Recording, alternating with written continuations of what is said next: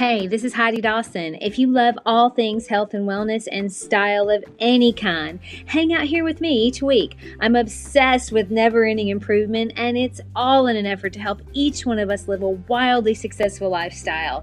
Subscribe today so you don't miss a thing. Hi, guys. Welcome to episode 353 of the Wildly Successful Lifestyle Podcast. I feel like there are so many good things that are happening. Do you guys feel that way? Do you feel optimistic about your life? I hope you do because studies have correlated the feeling of optimism and longevity. The more optimistic you are, the longer you live which I guess if you're pessimistic, living longer may not be that appealing, but we won't go into that. I really do hope, though, that you balance out what you listen to and what you watch, because if it's all negative, your outlook on life is probably going to be negative, which isn't helping us live our best, most wildly successful life. Just consider branching out what you're interested in. You never know what doors it might open.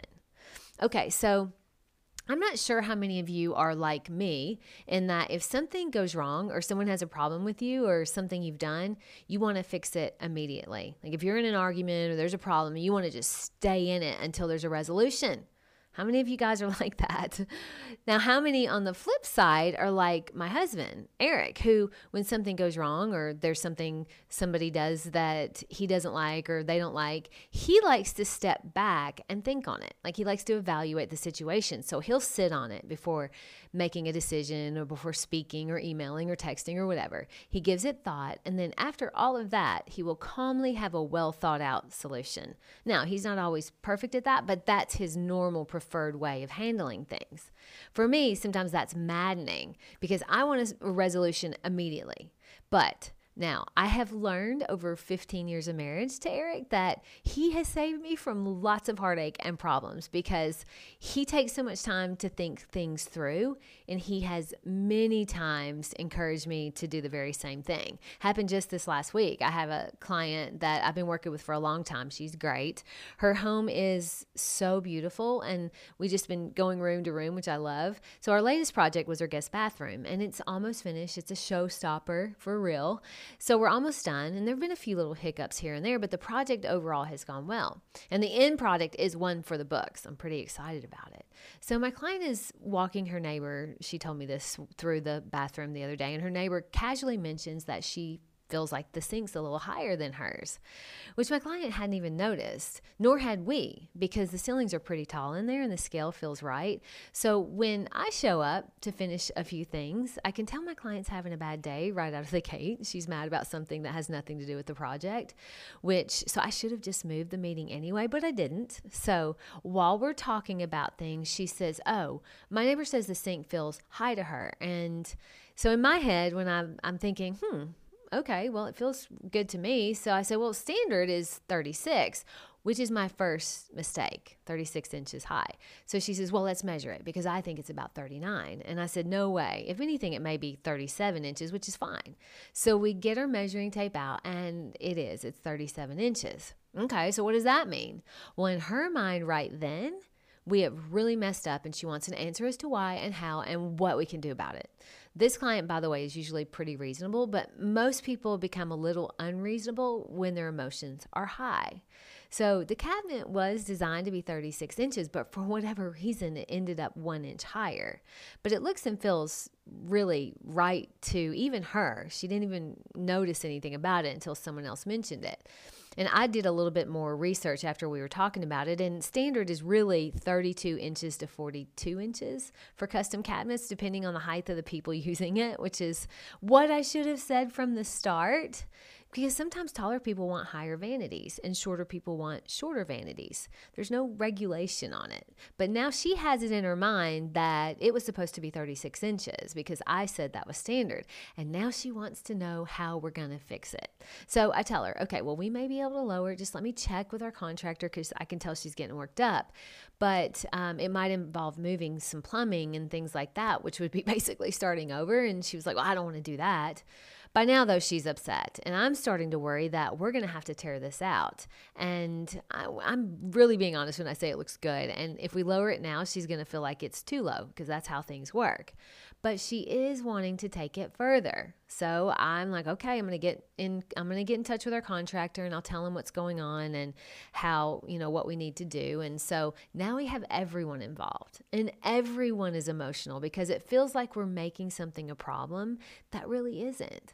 So I I mean it's starting to get a little bit emotional between all of us. So I tell her, "Okay, look, let me work on it and I will call you back once I know something for sure." So I head home and I'm telling Eric about it, and he hears me on the phone eh, a little bit later with my contractor. And the contractor is like, It is not an easy fix. We have to move all the plumbing, we have to move everything, we'll have to re sheetrock. It's, it's a mess for one inch. It's, it prom, he said, I promise you it's not worth it. So I'm about to make the call to my client. I'm very frustrated, and I know she's still frustrated because when I left her, she was a little bit frustrated. So Eric hears me and he goes, Just stop you need to just stop. Do not make that call right now. This is something where you need to sit on it. No one in this situation is in the right frame of mind to be making decisions. You told her you were checking on it, and you'll get back with her when you know something. Give everyone a chance to calm down and just sleep on it. You've got a meeting with her tomorrow. Talk to her then when it's face to face. You've got to let, you've got to just sit on this. Now, I know he's right.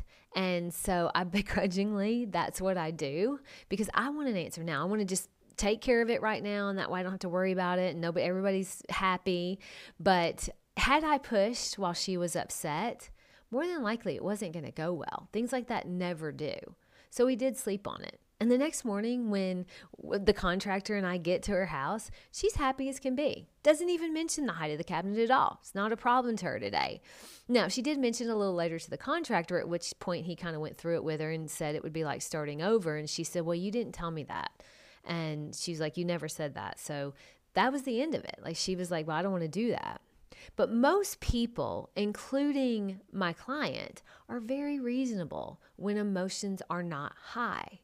So stepping back and sleeping on it gives everyone um, the chance to just recalibrate so we can talk about it in a reasonable way. Talking about it right in the middle of the frustration is never a good idea. I was listening to Huberman Lab podcast, and Dr. Andrew Huberman was talking to Jocko Willink.